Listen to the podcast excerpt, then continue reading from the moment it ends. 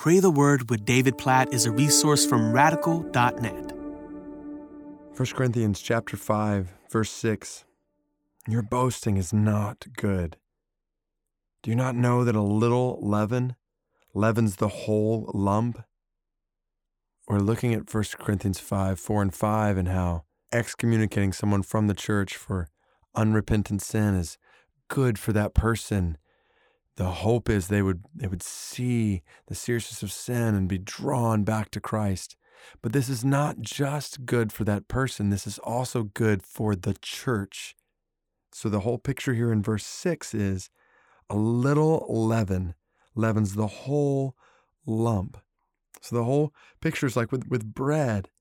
If you have a little bit of bad in the leaven there, it can affect the whole lump.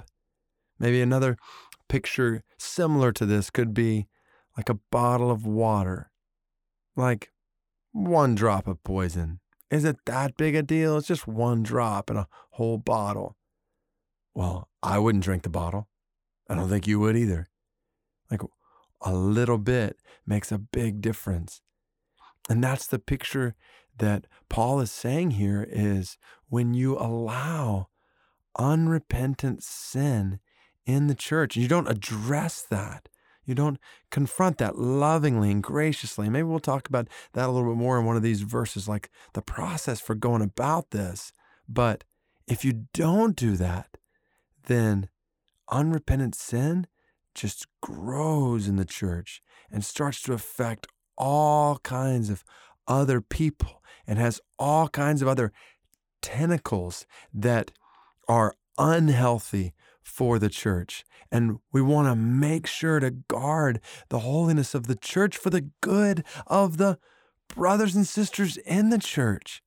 Like that's what Paul is saying here for the good of the church. Yes, for the salvation of this person and for the good of the church, for the holiness of the church. A little leaven leavens the whole lump. So be serious about sin in all of your lives. You want to have a culture that views sin seriously in the church. Like, yes, views grace is awesome and showers grace on each other and is forgiving of each other and celebrates forgiveness in Christ, but not in such a way that sin just becomes no big deal. Like, no, sin is a huge deal.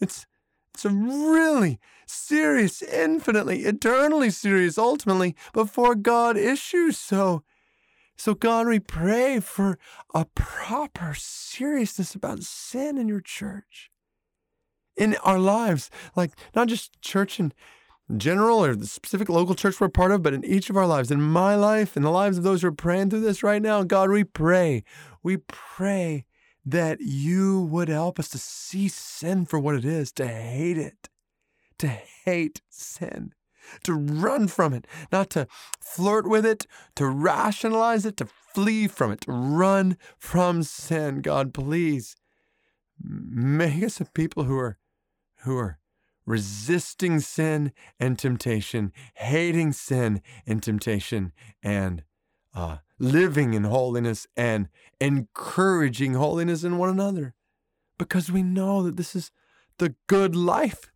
the best life possible. It's found in obedience to you.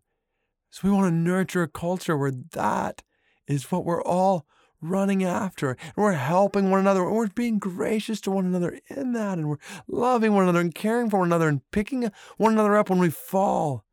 But that's just it. We're not letting one another fall and leaving each other just in um, the mire and mud of sin in a way that just makes it more comfortable for others to jump in. And God, please may it not be so. Make us holy in the churches we're part of. God, I pray for the church I pastor. I pray for every church represented and people who are praying this right now. We pray you would make our churches holy. Make our churches holy. You'd help us to hate sin, to love your grace, but to hate our sin. In Jesus' name we pray. Amen.